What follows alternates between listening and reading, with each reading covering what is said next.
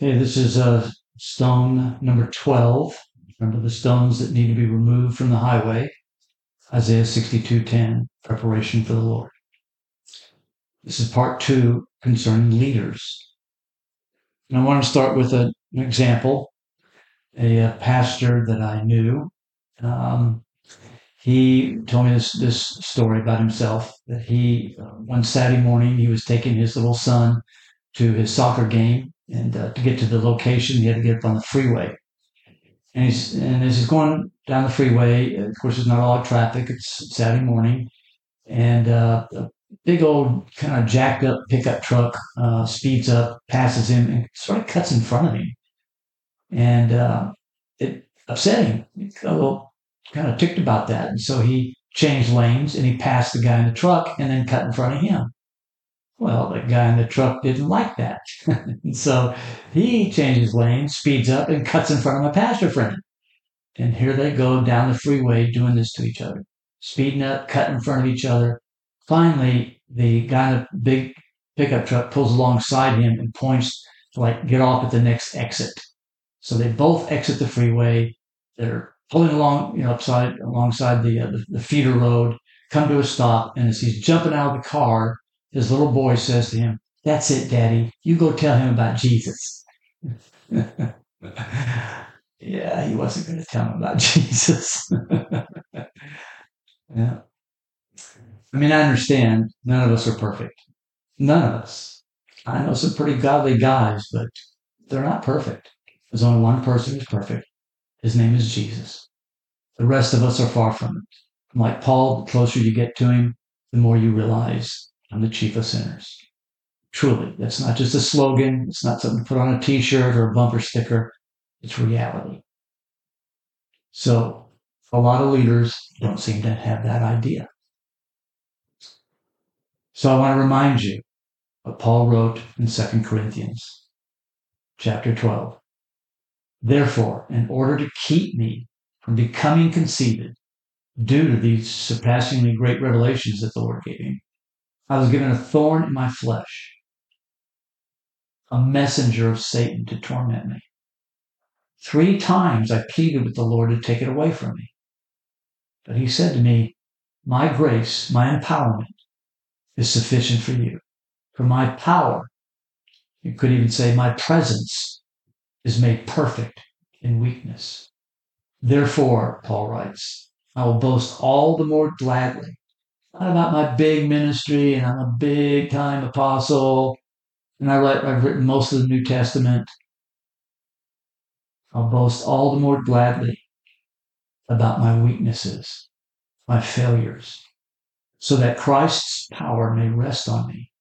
That is why, for Jesus' sake, I delight in weaknesses, in insults, in hardships, in persecutions, in difficulties. For when I am weak, then I am strong. So, based on what Paul says here in 2 Corinthians, how does the person you're following measure up? Is he like Paul? Or is he like the super apostles? The person you listen to the most, your, your favorite preacher on YouTube or whatever. What's he like? Do you even know? What kind of house does he live in? What kind of car does he drive? How much money does he make? What is he really like? He may look good on TV. He may sound good. His theology may be pretty solid.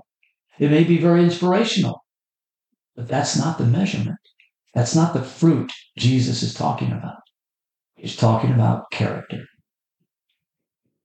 Americans hate this perspective, though.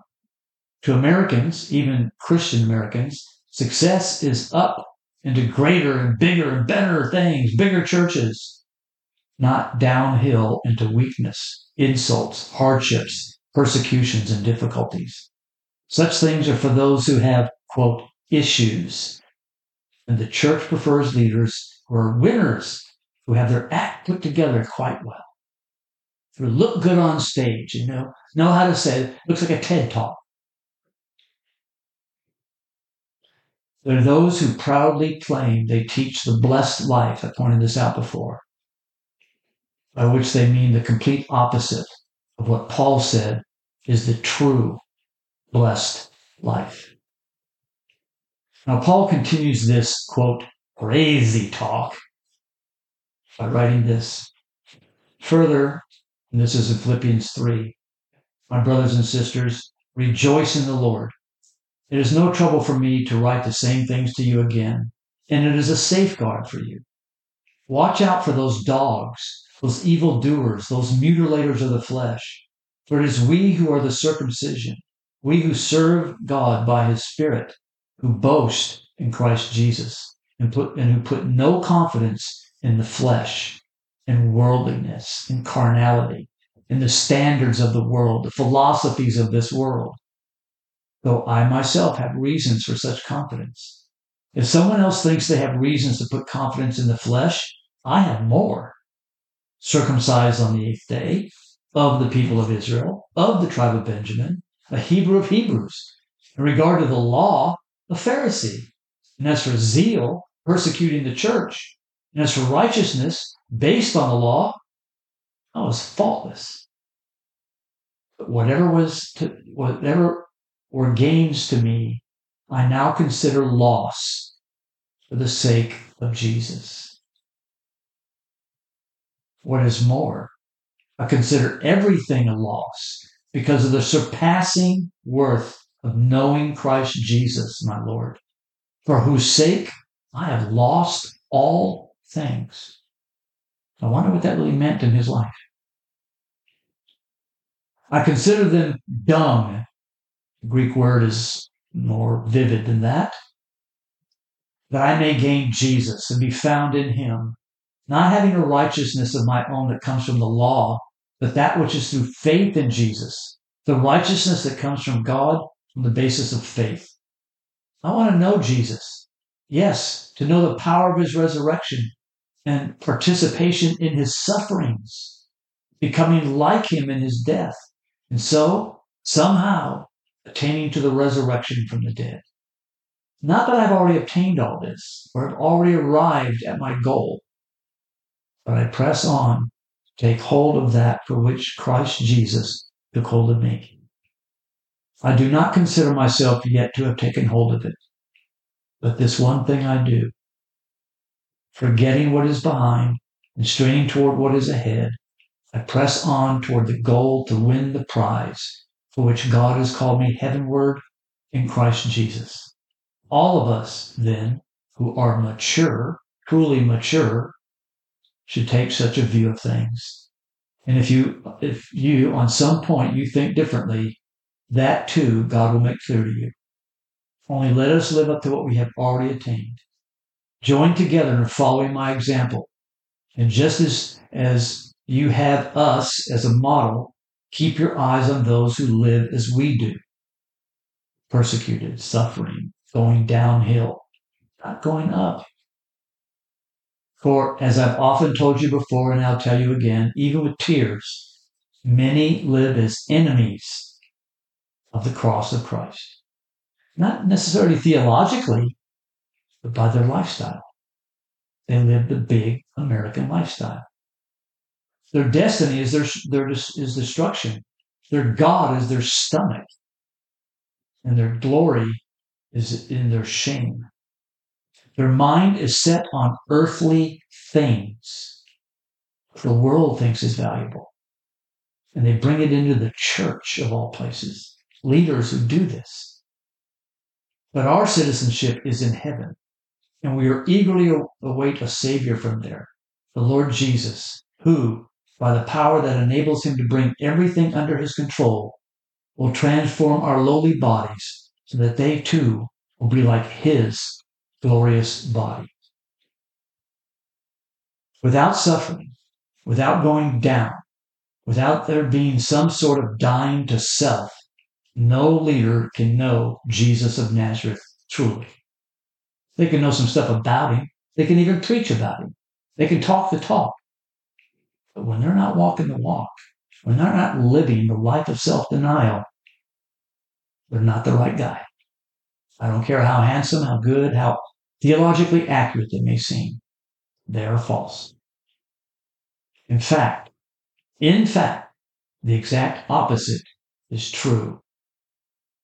The more successful by the world's standards a leader is, the less he knows the real Jesus, and the less of the power of the Holy Spirit, the Holy Spirit, not demonic spirits, who can duplicate some of it, is expressed through him. This is a fact. Like two plus two is four. Does this mean that such a leader doesn't manifest certain spiritual powers? No, but they do, because Satan is the one giving them some degree of power, which results in deceiving even the elect. Did we really think when Jesus warned about that, that it wouldn't happen here in this country? It is already happening. Congregations, leaders, it's not the Holy Spirit. It's the enemy. At that time, Jesus said in Matthew 24, if anyone says to you, look, here's the Messiah, or there he is, do not believe it.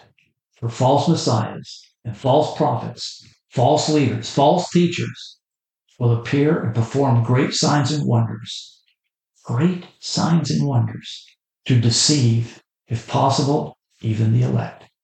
See, I have told you ahead of time. We've been warned. Church, we've been warned. Why aren't we paying attention? The living God's power is made perfect in weakness, not in any sort of strength, and definitely not in American versions of strength. Shouldn't every godly leader of Jesus' bride in this country say in relation to how they're living life, not just in how they're doing ministry? What Paul said, follow my example as I follow the example of Jesus. 1 Corinthians 11. The blatantly obvious actualities are that the vast majority of leaders in this country are living nothing like the way Paul lived, which is why he wrote the following 1 Timothy 3. Now the overseers to be above reproach, faithful to his wife, temperate, self controlled, respectable, hospitable, able to teach, not given to drunkenness, not violent but gentle, not quarrelsome, and not a lover of money. When a leader's lifestyle has more in common with the American dream than with the fasted, self denying, downhill lifestyle of the kingdom, he is not a godly man or a leader, no matter how good his teaching, how many books he's written, how sharp his physical appearance, how popular he is, or how anointed he appears to be, or how wonderful his personality and demeanor. Now I need to say something about how Jesus trains the people he calls to perform some leadership among his people. Attending a Bible college or seminary means nothing to Jesus. And it's not that learning some theology is wrong, but having lots of theology is not evidence that Jesus of Nazareth called the person to the assignment of leadership. Further, the training Jesus puts those he has chosen through is very different than what churchianity says people need. Therefore, one of the most important trainings Jesus puts those he's chosen, what he puts them through, could be called the desert. Abraham spent time in the desert. Moses spent time in the desert. Joseph spent time in the desert. David spent time in the desert. Many of the prophets spent time in the desert. John the Baptist spent time in the desert. Jesus spent time in the desert. Paul spent time in the desert. That's a, that's a biblical principle. Remember, pretty much everything Jesus does that he's doing, he brings it in from the desert. If you're following a leader who has not come in from the desert, good luck. And as for true godly, as for a true godly leader is someone who keeps on being filled, that is drenched and saturated with the Holy Spirit, and thus follows the Holy Spirit, manifesting the character of Jesus. It's the fruit, the fruit of Jesus, not just the anointing. Sadly, it is extremely difficult to find such people today in this country who are in fact consistently manifesting the character and the power of the Holy Spirit as a lovesick, humble, obedient follower of the Jewish bridegroom king who serves his purposes instead of their own. Lastly, speaking of the leaders in his day, because this is nothing new, this has gone on for centuries. Isaiah said this the leaders of his day, they're dogs with mighty appetites. They never have enough. They're shepherds who lack understanding. They all turn to their own way, and each seeks his own gain.